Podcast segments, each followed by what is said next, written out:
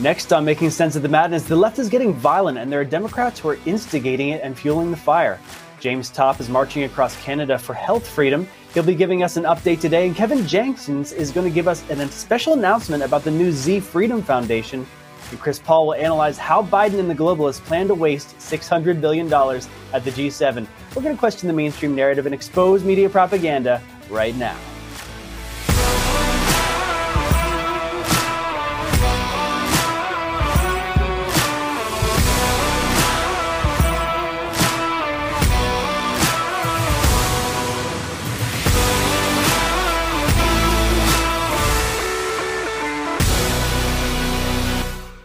Some secret sleepers. Like we need we need them to run as the other side, even though they for our side. And we need right, them to win. Right. We need people to run as Republicans in these local elections. And this is the only way you're going to change the the dynamics in South Carolina. We can battle them in public all day as long as we know we're working for the same goal. For me, Right. I feel like y'all we need sleepers. When we get enough of us in there, we can wreak havoc, havoc for real from the inside out. Then we can flip some Yeah. from the inside out. We gotta mm-hmm. take back some of these seats, especially in these local elections. We need a group of sleepers. And I still gotta struggle to raise money for my campaign.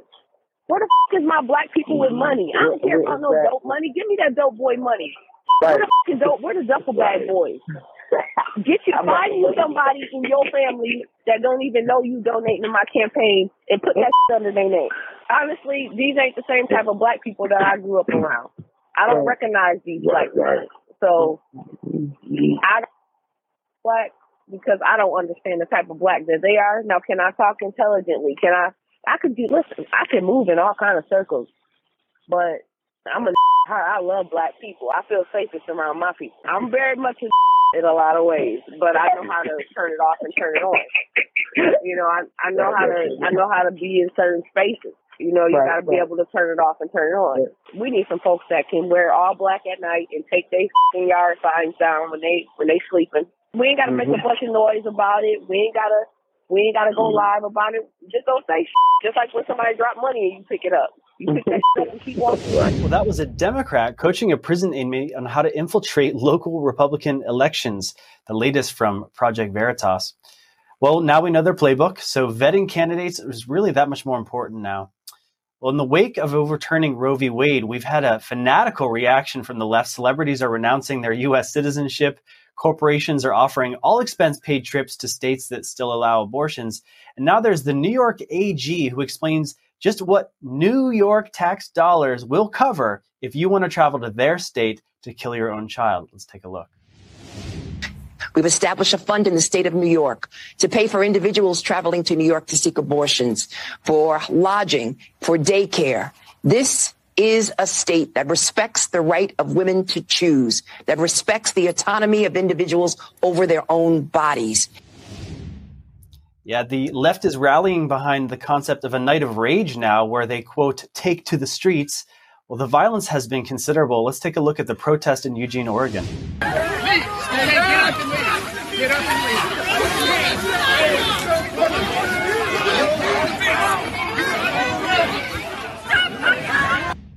Yes, many violent protesters were forced to be arrested there. And now in Los Angeles, a protester made a homemade flamethrower, injured an officer, and now he is charged with attempted murder. Take a look at this footage.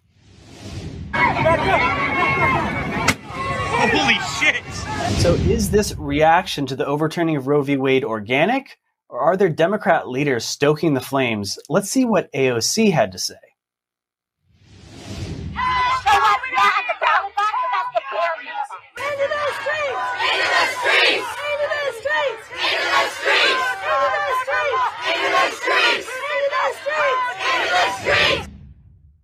Yes, that's AOC encouraging them to go to the streets. And what are they going to do on the streets when they're there?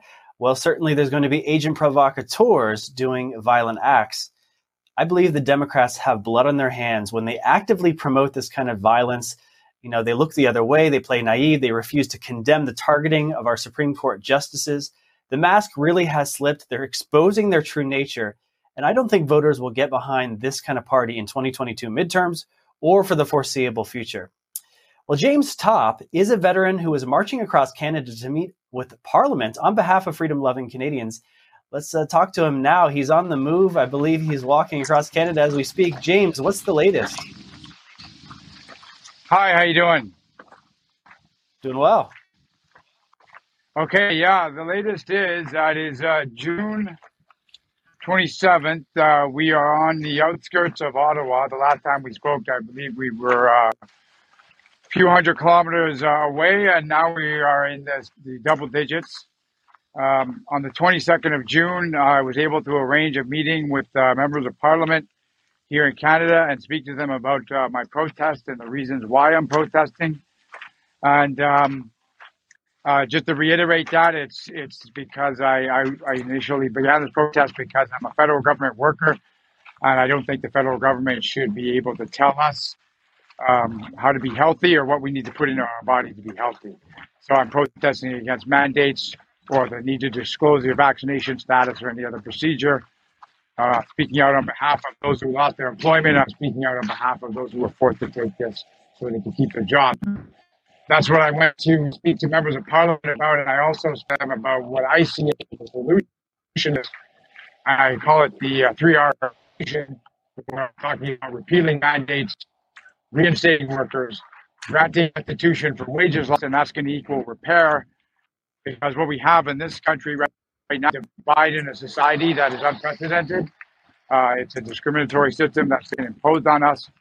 And we are in a place now where uh, we really need to address this because we have a number of other issues that are affecting us. And um, and they have to do with inflation and uh,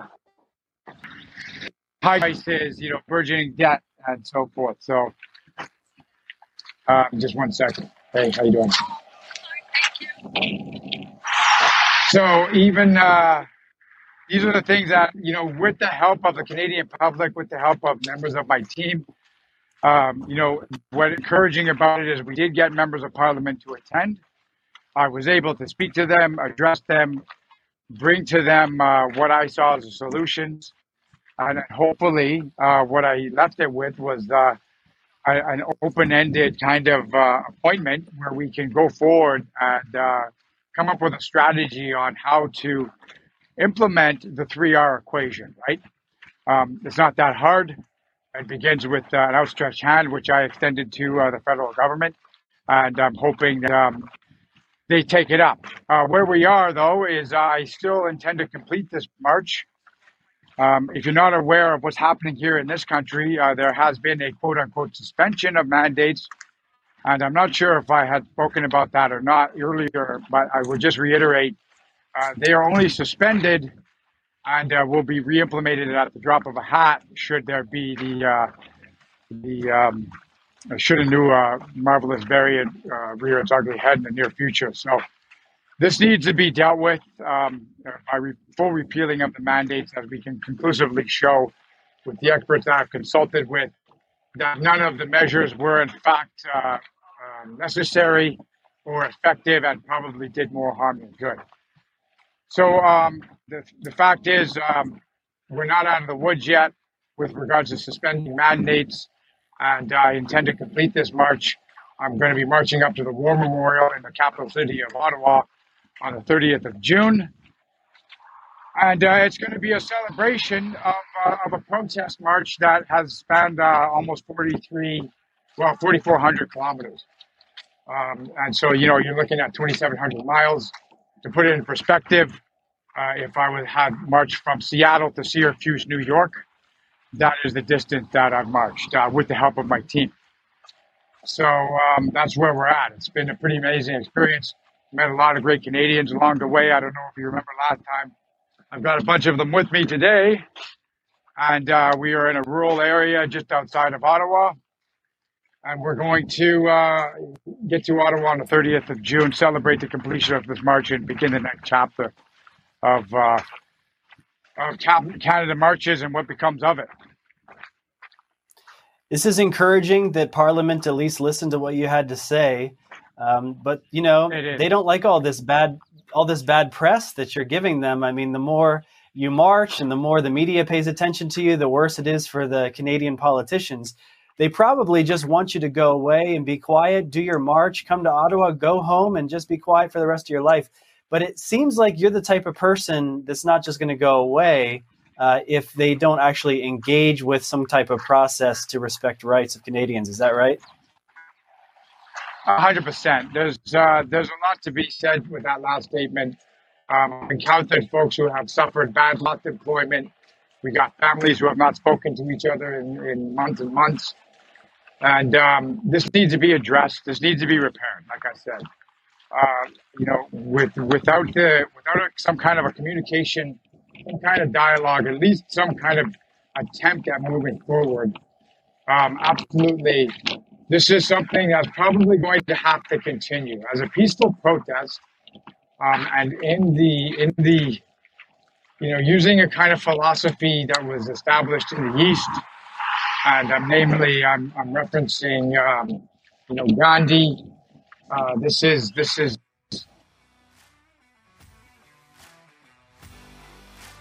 Looks like we lost audio there, but there's a great update from uh, James oh, Topp. Thank you so much, James, for joining us today. We're going to have to go to our next guest now.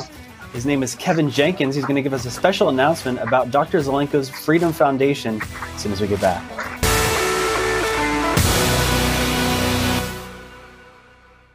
Inflation is out of control. The price of gasoline has doubled in a very short time, and interest rates are set to rise. How do you protect and grow your portfolio to make sure that you do not outlive your assets? Invest in annuities that have rate lock. Rate lock is an innovative new feature that allows you to lock in your rate of return at any time during the year to lock in these volatile upswings of the market. And unlike CDs and money market accounts, they accumulate tax deferred and can participate in the upside of market indexes. And they're probate free and they can provide income that you can't outlive. With all the different companies, features, indexes, and benefits which annuities offer, it can be confusing to choose which annuity is best for your unique situation. Let a company you can trust help you select a rate lock annuity that's right for you. Add an annuity to your retirement portfolio and start enjoying the many benefits that smart investors love. Call the Cleveland Insurance Group at 844 USA 2024. That's the Cleveland Insurance Group at 844 USA 2024 the Cleveland Insurance Group, 844 USA 2024.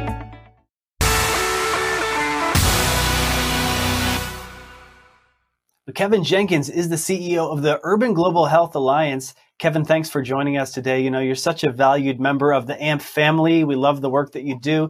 Not everybody knows what you've been up to the last year. Give us a little update and then tell us what's next for you. Well, I've been traveling around the country. I'm probably up to 350,000 miles, um, 60 cities, 45 states, talking to Americans about faith, family, and freedom. And, you know, I resigned from the Urban Global Health Alliance, but I'm still the chairman um, of the organization because I think it's important that that institution keeps growing.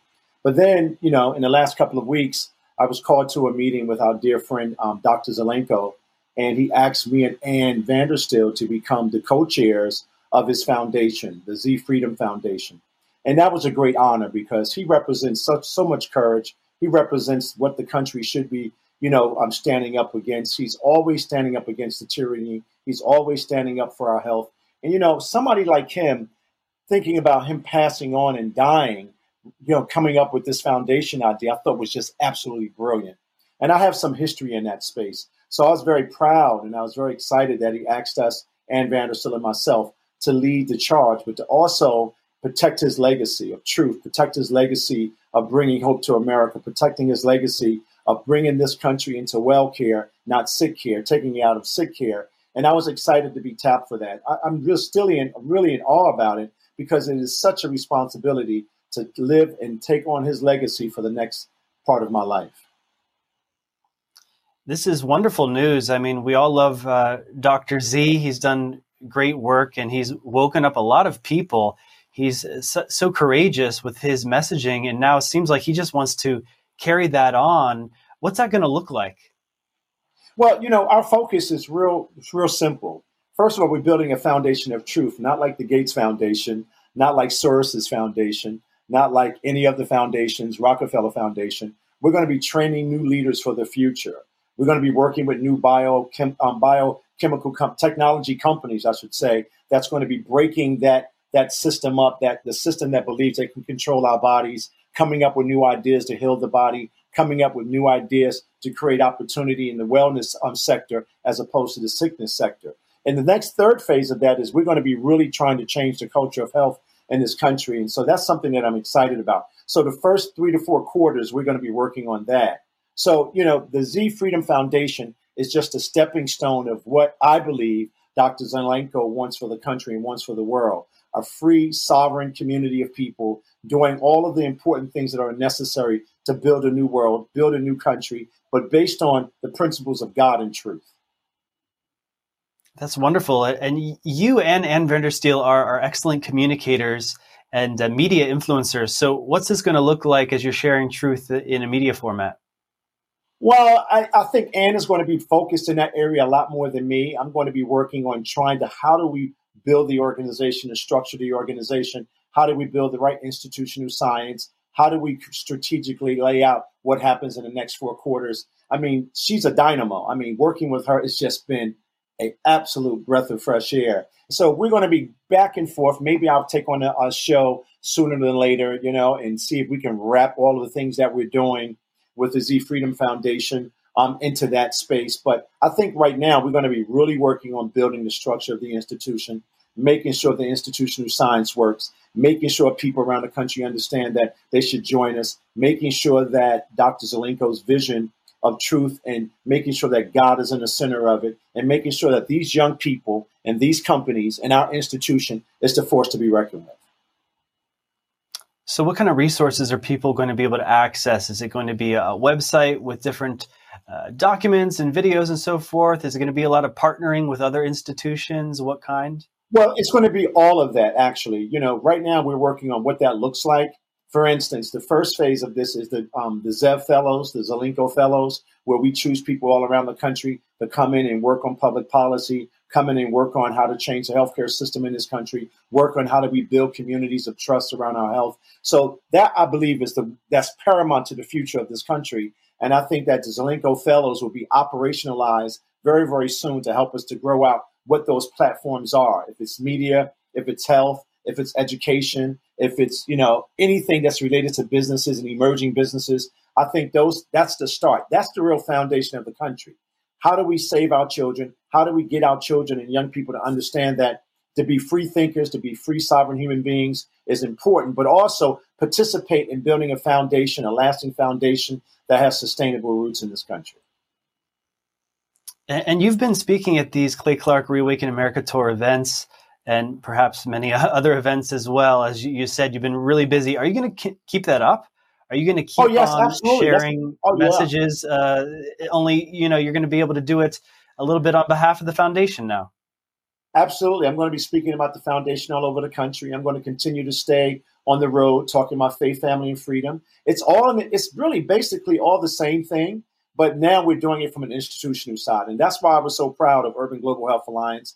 That's why I was so proud and still proud to be a member and partner of the Freedom Travel Alliance that's why, you know, I'm an entrepreneur. I come from that background. I understand business. I understand community development. I understand how to build stuff. But I think this foundation is the start of something dynamic and something new. And only Dr. Zelenko could have thought about it. Building a foundation, making sure that it's principled, making sure that it's focused, making sure we spread the country around the spread the spread the message around the country, and making sure that people come and join us. Yeah, it's good to see conservatives get organized. You know, we can't always be reacting to things and complaining instead of actually doing something. I think that's the whole point of the Reawakening America Tour event, right? It's to fire people up, get them to take action. And uh, this is going to be great to have you and Ann doing the leadership here to carry on his legacy. And so tell us what Dr. Z is saying right now in your meetings with him. Get us a little peek into what, what his, his thought process is at this very moment. He said, stay tough, stay focused, stay committed, make sure God is in the center of it, and make sure we destroy the system that has been attempting to destroy our lives. That's what he stands for. That's what his commitment. He's listen, it's very interesting. That's a very important question because I asked him that question. He said, I want God as the center. I want you to be tough. I want you to fight back against these tyrants, and I want this foundation to thrive. And that was his exact words to us. That's very inspiring. We're going to take a quick break. I want to dig into this a little bit more because I have a feeling this is going to be a lot bigger than people are realizing as soon as we get back.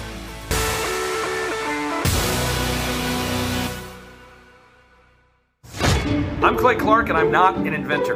And this is Bob. My name is Bob Healy, and I'm the inventor of the Grill Blazer grill gun. Gentlemen, let me introduce you to the grill gun. Oh! I would have greened that anyway. I need that. Yes.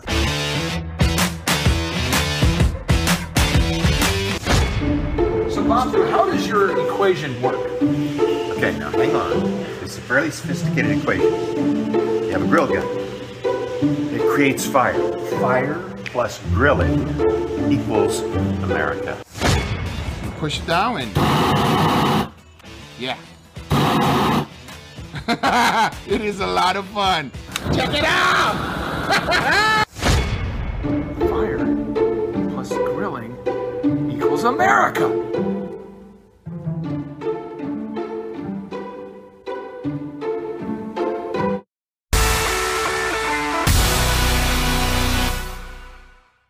We're talking to Kevin Jenkins of the Z Freedom Foundation. Kevin, you know, the left, you can say a lot of bad things about them if you want to, but one thing you can't say is that the people at the top are stupid because they're smart like foxes and they really weaponize nonprofit organizations, foundations, funding sources, and they're able to create these types of corporate bodies to get things done and move their agenda forward. And sometimes on the right, uh, the conservatives don't have that type of organization. So, so can you tell me what is missing right now that you think that the Z Freedom Foundation is going to fill in some of those blanks? Well, well, Sean, that's a that's a very important um, question you were just laying out there. I come from that background. I come from that nonprofit sector. I come from the foundation community. I come from the nonprofit community, and I've seen this done over and over and over again for the past several decades. I've actually probably used some of this language that people are using. So I have a very interesting insight of why this foundation is going to be so important and why that, you know, we have to go more retail and stay single focused on building what the future is through our children, building what our new business community looks like through our whole biotechnology aspect of it, making sure that we build a healthier community by changing the culture of health, because I believe a healthy um, community represents a healthy society. And we're going to go real deep there. And I think this is going to be the first time in a long time that not only conservatives, not only just Democrats and Republicans, but Americans are going to be working with a foundation that's single focused on building a better world, single focused on saving humanity, single focused on saving the family, and single focused on making sure that it's faith based and that we have a single focus on changing and helping to develop a new world for our communities. So we're going to be really, really diving deep, and it's going to take a lot of work. And that's why we're creating, you know, the Z Freedom Fighters and making sure that they support us on this long journey and help to donate on this long journey because we have a big monster we're fighting. I mean, your show, Making Sense of the Madness, what's happening right now with Roe versus Wade, what's happening right now with prayer in schools, what's happening right now by fighting and preserving our Constitution. This organization is going to be focused on all of that. We're not going to leave anything on the table. And I think we're going to be the guidepost on how we build that new world, how we build in- infrastructures that are talking about healing the country, healing our bodies, preparing ourselves for the future, and making sure that this tyranny never, ever comes back again. And I think Dr. Zelenko was brave to even want to do this. But then he said, listen, Z-Stack is a product that I believe in. It has helped millions of people around the world. Well, we're going to give 10% of that to the foundation so you can start to get to work. And I was very, very pleased to hear that because, you know, when you start these organizations, they're always starving for cash. And I saw over the last several decades how corporations have destroyed the nonprofit sector, the foundation um, sector, because they have taken them over and used them for horrible things. Well, we're going to use this foundation for, to rise up this country, rise up our community, and say, guess what? We are the creators of our own life and our own destiny through God. And I think that's where we're going with this. I agree with you that the left has weaponized nonprofits. Uh, look at what happened with BLM, where the corporations donated really in the billions of dollars, and then that money somehow funneled into the Democratic Party. It was like a, a money laundering scheme. But what you're describing, it seems like you're trying not to be partisan. You're trying to build bridges here and f- realize that this is something we can all rally around health freedom. This is something we should all believe in. Doesn't matter about party politics. Is that right? Right, that's absolutely correct. One of the things I've learned after traveling as long as I have for the last two years, this world is waking up, and this whole tribalism between Democrats and Republicans, nobody wants it anymore. Nobody wants to hear that. They want to hear elected officials creating good public policy to heal life, to develop good life, to build a future for this country. Nobody wants to hear what the Republicans have to say about the Democrats and the Democrats have to say about the Republicans. They want to know how do we preserve our body autonomy? How do we save this country? How do we how do we find a way to have ownership in our lives again without the government telling us what to do? And I think this foundation is going to be the gateway for that. I think this foundation is going to open up that dialogue. I think this foundation is going to show the country and show the world that an institution like this can thrive as long as it has the right principles and it has a moral base of truth and a moral base that's connected to something greater than themselves. And I think that's the real good principle and the real sounding principle of this organization. I think it has so much potential. Just the the level of consciousness of the founder, Dr. Z, and then the leadership he's he's putting in there. You guys, and, and the funding source for his great, uh, you know, uh, supplement that, that helps people. It seems like a winning combination. What are some action steps now if people want to learn more, get involved? What's next for for people well, you can come and join us at the, the zfreedomfoundation.com. Please come there. We have a landing page it's just been, we've created it in the last 15 days. So we're building out a bigger website. We have a great marketing team. We have a great PR team. You know, right now we're our EN number and everything is being um, um, developed. I mean, so we're working night and day. I mean, between Ann and I and traveling and working and doing all the stuff that we love, we're building this institution. And, you know, one thing that Dr. Zelenko did, he gave us resources immediately. And we were very pleased about that. You know, to build an institution is a very, very tough thing. And I know it's not for the faint hearted. And I got to tell you, Sean, I never wanted to do this again.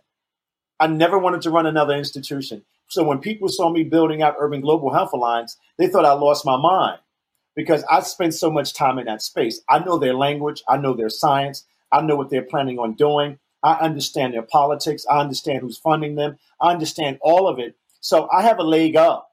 And my messaging was always getting people to understand what this big, ugly thing looks like but also given the opportunity to say we can do better. We can build out a community. We can build out our families. We can take charge of our lives again without ever worrying about this nonsense. Making sense of the madness. I actually love that. I think I, I when you were out one time, I did your show, and I got to tell you, it is the appropriate um, term to use because every day we get up, we're making sense out of the madness but we also looking at that madness and saying we're never coming back this way again. So we have to build a new world around education, a new world around health, a new world about what ownership really means. And guess what? I think our government right now is starting to figure out that we no longer are interested in what they have to say. That's true. And I'm just so happy that you have a megaphone and a platform on American Media Periscope at the uh, Reawakening America Tour, uh, in this new foundation, and Ann Vandersteel also to be able to share this message in a big way. Uh, that's what we need. We, we, we need, uh, you know, our version of George Soros on our side. This that's actually, right. you know, the fun, funding and awakening. Thank you so much for joining us, Kevin. Looking forward to an update very Thank soon. You. Coming up next, we do have Chris Paul. He'll be exposing the deep state agenda on display at the G7 conference as soon as we get back.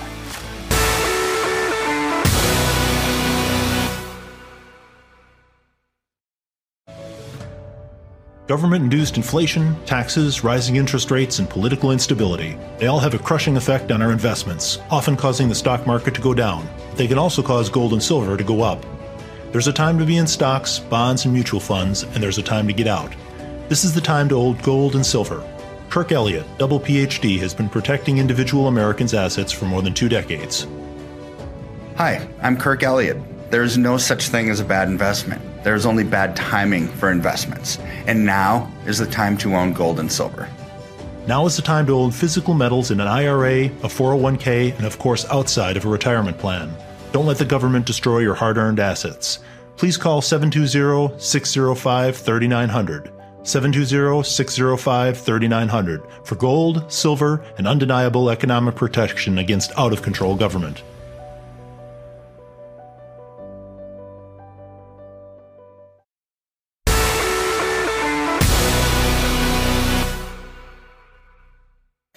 Our nation's and our world stand at a genuine inflection point in history. Technology has made our world smaller, more immediate, and more connected. Today, we officially launched the Partnership for Global Infrastructure and Investment.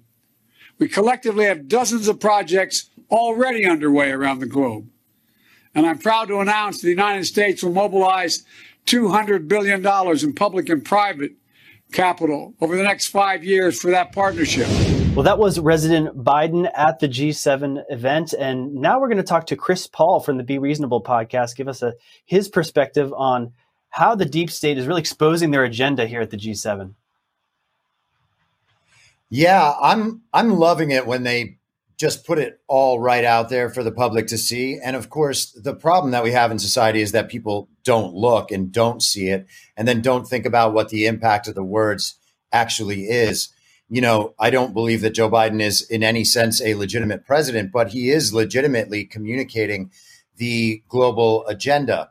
You know, I was saying yesterday on Telegram, I'm pretty happy and proud of myself that I began calling this whole thing global communism two years ago despite people arguing with me and getting on my case and saying that that language was divisive.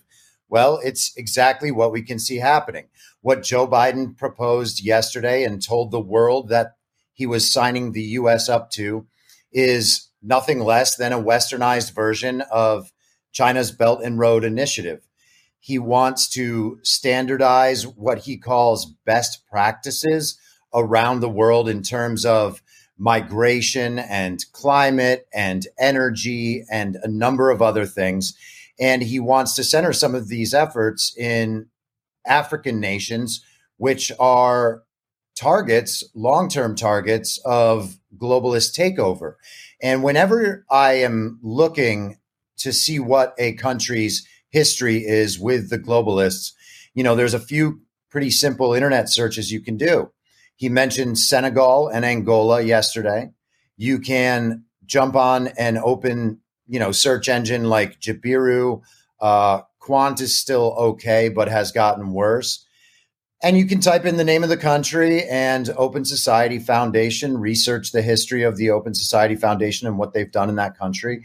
You can look at the country's connections to U.S. Defense Department uh, biolab programs and you can often find those histories. You certainly can in Senegal. And you can also search their election fraud history. And it turns out both of those countries have claims of election fraud uh, by the opposition um, in recent elections. And so what we can see is that the same program is played out throughout the world, the same program that we have dealt with here, that we have seen active we need to stop being surprised about what it is. We need to see it as a global, cohesive effort aligned with a similar agenda and the same goals. And he's got it, he's laying it out for everybody. You can hear it, you just have to listen. But isn't it ironic that, you know, Russia and China and the BRIC countries seem to be allied politically and economically right now? And those two countries have a history, and some of them are actually still are communist and that's mm. versus mm. the supposed capitalistic West, which is really just uh, uh, communism with makeup on. And you have this battle between those two uh, groups, East versus West, over control and influence of Africa and, and what's left of the world. Uh, and, and, they're both trying to do the same thing, bribe their way through these infrastructure projects to mm-hmm. launder money and, and, and just control places for global dominance. It really is all about a new world order, that phrase that they love to repeat. So, uh, was $600 billion a surprise that they threw that out? Uh, you know, what were some of the things that you latched on to? Well, you know, the money to me is irrelevant in terms of the numbers. Obviously, they're just going to continue piling up debt that they plan to, you know, just print. So once you're $30 trillion in the hole, those numbers begin to become a drop in the bucket. You know, there's the United States will never pay back that debt. Um, and so that debt is going to be settled out in one way or another. And hopefully, we don't see the extreme version of how countries settle unpaid debts. But in terms of Russia and China, you know, you have to wonder what's going on there. And I often talk about this stuff. You know, we've discussed it before. I refer to this as the the good twin, evil twin paradigm. You know, just as we have different factions in the United States, some committed to globalism and some committed to American sovereignty and American nationalism. Uh, you know, I think that we can see that same uh, paradigm emerging even in countries like China. You know, the CCP is one element of China. And there are other elements, and we shouldn't forget that when we are discussing other nations. It's very easy to say Russia does this, or China does that, or Brazil does this. And it's accurate in some sense, but to say, for instance, that the United States locked down due to COVID, well, that's true to different degrees in different states. Parts of the country didn't lock down at all, parts of them had pretty extreme lockdowns. Parts of the country tried to enforce vaccine mandates. Some parts of the country did not. And so to explain those situations as simply the US did that, you know, we can see that that's inaccurate. And I try to stay away from that same inaccuracy when discussing other nations, especially because, you know, from an American perspective, a lot of this stuff is stuff that we're dealing with for the first time and really considering for the first time. You know, the idea of cohesive nations acting cohesively and there not being competing factions within those nations.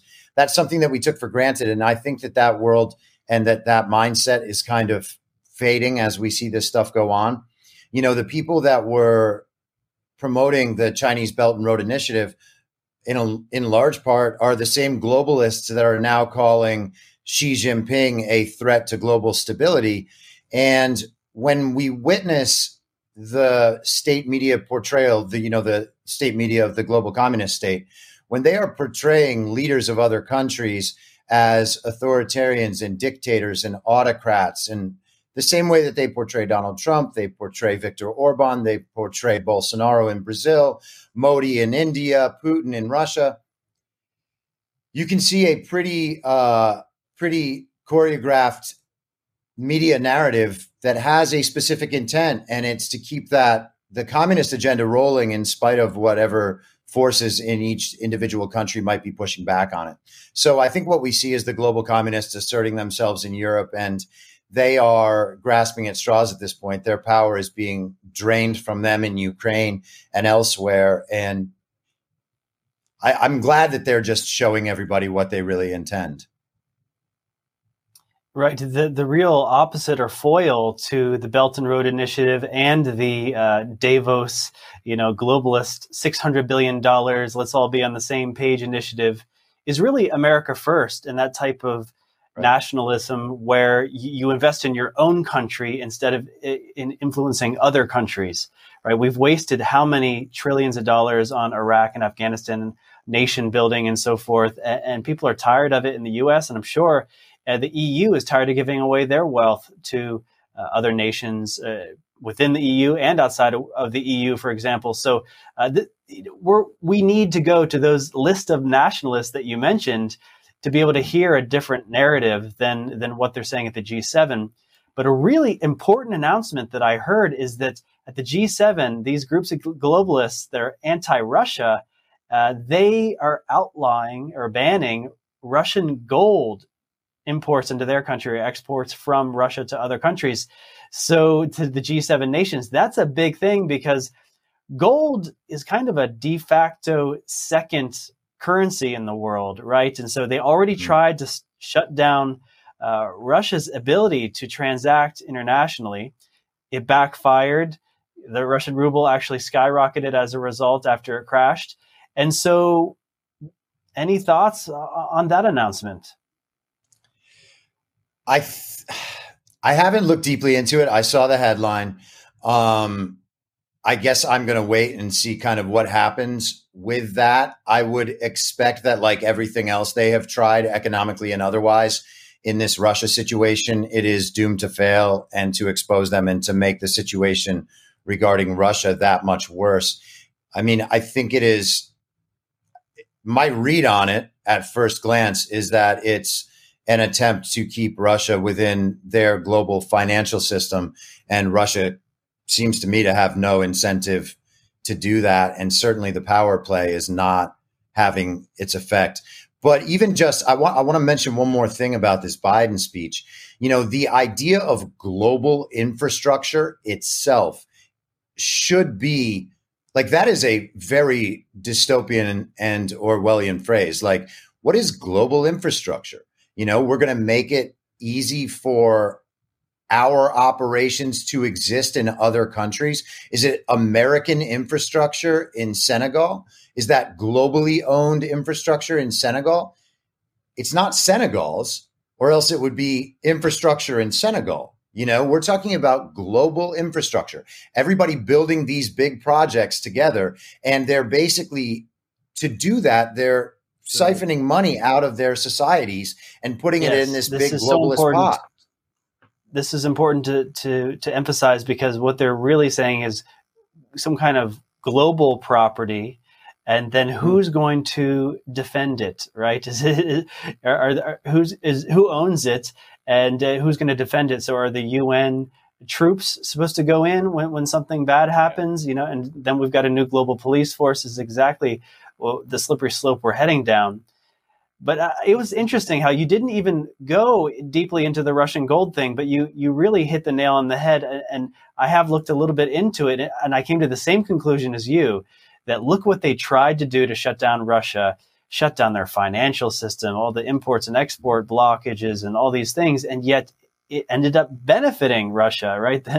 They they make more money when when oil and gas is high, and they can shut off uh, these exports t- to Europe, and, and that damages uh, European supplies and so forth. So Russia seems to hold all the cards, and everything that the deep state does to try to battle against Putin and, and Russia and his interests end up being like a, a counter uh, acted move, a move that's actually benefited them. It's like checkmate's already happened. And so any yeah. move they make just makes it worse and worse. So uh, yeah, I, I mean, the only thing they've been able to do is make Putin look bad uh, in the tabloids. Really, it's just his public relations campaign at this point that they've been uh, temporarily successful on. Uh, but that doesn't mean much when Russia has the gas and they can shut it off from Germany. So, any final thoughts before we switch gears to talking about Supreme the Supreme Court and all the different Supreme Court things that are going on? Yeah, just in line with what you were just saying. I mean, you got to think that they had a series of options that they could use uh, against Russia to get Russia to fall in line with what they're trying to do their best options are all gone. You know, they've been using option after option after option now for we're over four months now since the invasion. So you could say, in other words, uh, they've been expending ammunition and they're running out. Yes. Yeah, yeah. And they only have the bad ammunition left at this point. And so, you know, which is not to say that they're not a threat any longer because they could go to much more dangerous options that could be much more destructive in the world. And that is what we have to guard against and keep our eyes open for. But in terms of these financial and economic options, if these were more effective than their initial options, they would have used them at the beginning. And uh, so it seems like it seems like they are just panicking and trying to you know throw the kitchen sink at them. And I don't see any reason, you know, in terms of trend or direction that anyone should think that that this is going to work or deter Putin or Russia in any way. And it's just a preview for right. China. Right. It seems like the, the, the counter moves by Putin are to just reinforce this idea of a, of a financial and commodity blockade.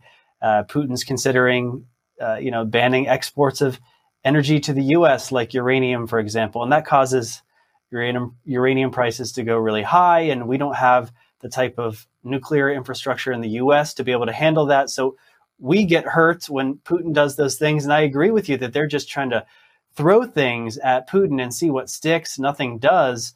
And so now they're kind of like a cornered animal who's desperate and trying these Hail Mary moves. And it can get messy when that happens, but it also means we're close to the end of the fight, uh, potentially. So we're going to take a quick break. I want to pick your brain about the Supreme Court, not just Roe v. Wade and, and the aftermath, but also some of these other decisions, there just seems to be a lot lining up that actually the Supreme Court was never compromised and that we're going to be able to keep on rolling out the wins. We're going to check in with you on that as soon as we get back.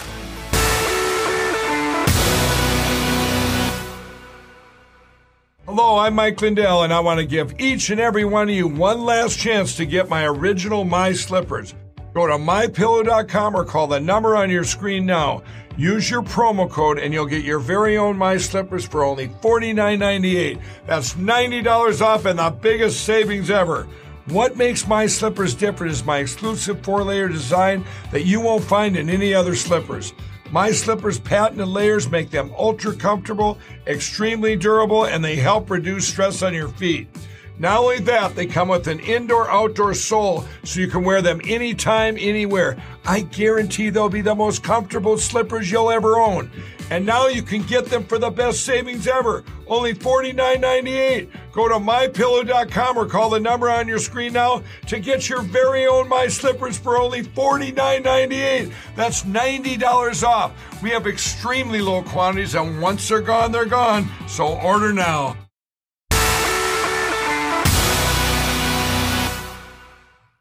We were talking to Chris Paul of the Be Reasonable podcast about the G7 event, and pretty soon we're going to talk about the Supreme Court. But first, Chris, any final thoughts on the G7, Biden's posture there, uh, any observations of, of Biden, or any other comments or words that stood out to you? Um, observations of Biden. I mean, he seems to be deteriorating before our very eyes. Not that he started at a good point uh, three years ago when he began running for president. But yeah, he looks like he's falling apart. He looks confused and uncomfortable. Uh, the entire display at the G7 was odd. It continually looks like the European leaders imagine themselves as like these media darlings that are like sitting around the cool kids table. And if only the rest of the world just sees more of them, the rest of the world will understand how great they are and how noble they are and how cool they are and we'll all aspire to be just like them. It's just such an odd approach to uh, global politics. I mean what it, it it's just blatantly a PR campaign. Everything is staged and contrived. None of it is believable. None of it is clearly for the benefit of any of these nations people.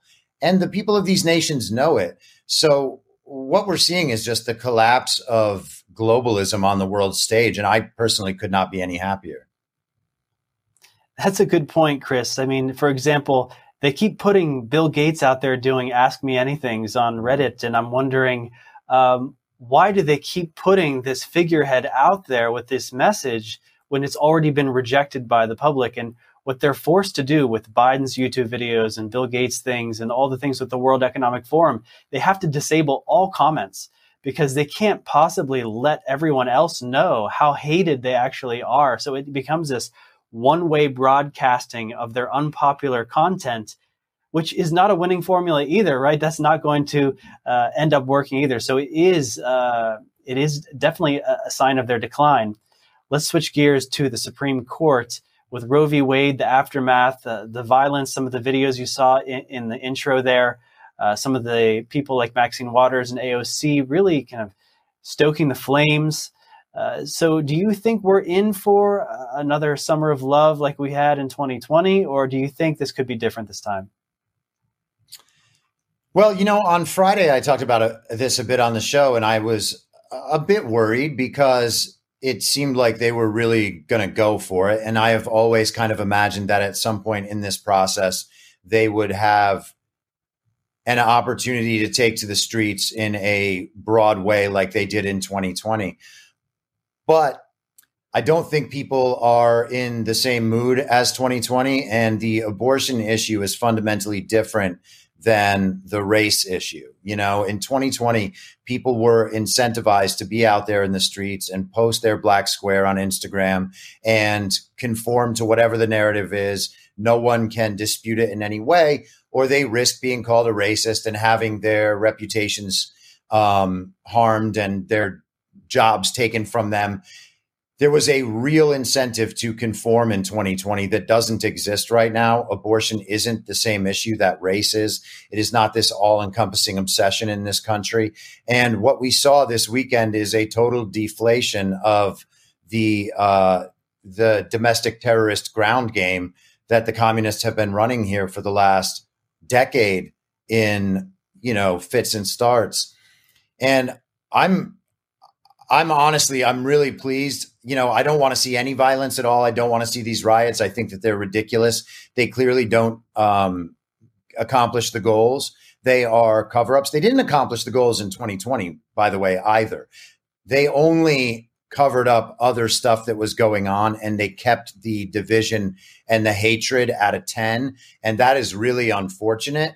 But the society hasn't been changed in the ways they want. And we can see that the Supreme Court is not only making it very difficult for them to achieve those goals, these are going to have kind of resounding effects in the future as more issues come before the court. And this is the new precedent rather than Roe versus Wade. I think that we're going to see a lot of changes there. I'm really looking forward to this decision that I guess now is probably coming on Wednesday, which is uh, West Virginia versus the EPA. Um, the challenge there no, is Chris. Before we get before we get to that, uh, I just wanted to respond to what you said about uh, how we've already been through this in in 2020 mm-hmm. with the riots and the violence and everything and it took us by surprise. And so we uh, didn't know how to react, and a lot of people just reacted with the conformity protection mechanism. But there was a lot of deep state infrastructure in place to allow all that to happen. The, you had the celebrities uh, drumming up fundraising and bailing people out. You had the, the corrupt DAs who, who were not charging people. And now, today, my first thing that I reported was that when someone tried to blow some flames at an officer in LA, he got charged with attempted murder, which wouldn't have happened in 2020. He wouldn't have been charged with murder, attempted murder. So, uh, you know, this is a different game. We've learned a little bit. It's going to be harder to get to lock us down when you've already been put us through a pandemic once around. So it's hard to do the same psyop twice. Uh, but yeah, okay, let's get to the other Supreme Court things because it's not just the abortion issue that's really been decided on recently, we've got the Second Amendment uh, really being protected. We've got, uh, you know, prayer and being able to do things uh, like the coach uh, that was a ruling today the the coach that prayed on the field it ruled that he was constitutionally protected to practice his his religion while he was at the workplace. So you know tell me what what else you're talking about the West Virginia versus EPA right? Yeah, um, I, you know, I think that the common thread between these decisions that we've seen, um, you know, on the Second Amendment, on Roe versus Wade and Casey, and now on the school prayer thing, I think what we're seeing is a a resurgence of constitutional principles and a court that at least on these issues is prepared to uphold those constitutional principles. I mean, it, I, it remains to be seen. The Supreme Court status is an open question to me right now. But as long as uh, Clarence Thomas and Samuel Alito seem to be the driving forces behind where the court is headed, uh, I think that we can, you know, get some fortification out of that. The EPA thing is going to be interesting because it is beyond just the EPA itself. This case is about whether or not these federal bureaucracies have the ability to set laws for industry around the nation. And I am really hopeful that the court sides with West Virginia against the EPA because I think that this could have much more far reaching implications. You know, a lot of what we saw throughout this last two years, through this pandemic period, and even with other federal bureaucracies besides the ones involved in public health, we've seen federal agencies using undue, unelected, illegitimate power to implement rules that the Congress could not pass and that the president doesn't have the authority to issue himself. And so we're seeing a country that is being governed in unconstitutional ways. And if the Supreme Court decides in favor of West Virginia, I think maybe we're going to see the stripping back of some of that. And it couldn't come at a better time because we know that the same thing is being reflected in in the states as well. You know, the states declared their emergency orders and then allowed the functioning of the state to be left in the hands of the public health community where it has no business being. The people do not have representation in that instance and that is antithetical to what the you know what the country was designed to be. Yes, and thank goodness that Trump weakened the federal government a bit starting in 2016 and during his term. But now it needs to be, you know, really, really uh, deconstructed uh, because we need to get rid of the Department of Education and a lot of these different things that are mm-hmm. not adding any value to our lives and and legislating, you know, over our lives when we need to determine our own things in our own states. So uh, I think this is a good trend. And I think it's showing that, yes, the Supreme Court is not completely lost if we're getting all of these wins all at exactly the same time, by the way. The timing is impeccable. So let's talk about uh, Q and the timing there. After all of that time, what was it, 1700 days since the first post, uh, that Q came back, started questioning things about the original Roe and Roe v. Wade in recent posts. So, uh, have you dug into these Q posts? Do you think they're the real Q or not? Are you still kind of waiting on that? And um, what do you how do you interpret these q posts? Because some people have like a, an allegiance to believing everything it says and other people just say hey if it if it gives you interesting things to think about that's where the value lies. So uh, what are your thoughts? Well i'm definitely more aligned with the second group of people you just described and i wrote about that extensively on substack. Um, i was on a live stream with patel patriot and patrick gunnels the other night when that brand new q post dropped and so that was kind of just bedlam as soon as that happened because I mean, apart from whether or not you believe in Q, that's kind of irrelevant. I mean, Q is a real thing in the world, just proven by the level of media coverage and the number of people paying attention. It is clearly important. So, if something is real in the world and clearly important, then it deserves our attention and we should be attempting to understand it. And so that's the approach I take when um, there are new happenings in the Q world. And this obviously is an important one. Um, I'm going to just keep observing what the community finds in terms of the realness and legitimacy of this Q being the old Q. I'm not the person to be able to uh, figure that out or discern the truth of it. So I'm just going to keep paying attention in terms of the the Roe post, that stuff is very interesting because you know the Roe versus Wade thing, Jane Roe, that's a lie. Like it was a contrived psyop, just like so many other things we've seen in the last few years. And we hesitate to believe that this stuff could be happening for this long, but it very clearly was happening for this long. And, you know, they tried to take down Clarence Thomas in his nomination hearings the same way they tried to take down Justice Kavanaugh. And Joe Biden led that fight. And, you know, that what we could see in watching the footage from the Clarence Thomas hearings is a very concerted attempt to destroy the reputation of a brilliant black man to keep him out of a position of power. You know, Joe Biden was mentored by a Klansman, Robert Byrd, for decades in politics. This is kind of what the Klan used to do. And we saw a mentee of a Klansman do that to Clarence Thomas in a Supreme Court hearing. They made up a claim. They had the woman come out and make up the claim, just like they did with Justice Kavanaugh. And it's it's real unfortunate, man. It's real unfortunate that stuff like that has happened throughout our country's history. But it is extremely important to note that these are the Democrats doing this the Democrats have always done it. The Democrats are the party of the Confederacy, the party of the KKK, the party of Jim Crow, the party of urban decay, the party of the theft of the vote of Black Americans.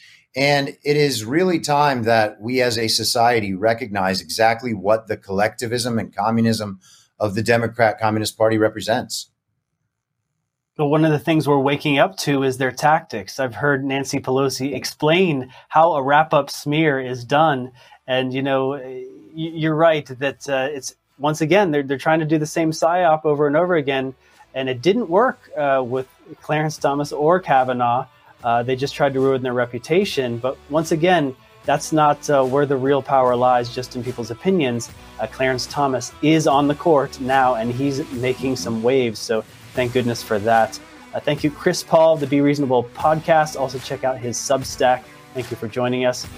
And also, I just want to say thank you for watching AmericanMediaPeriscope.com. We are America's Patriot only network. You can reach us at ampnews.us. You can get my breaking news updates at SeanMorganReport.com. And also follow me on Truth Social at Sean Morgan Report. God bless all you Patriots. Good night and good luck.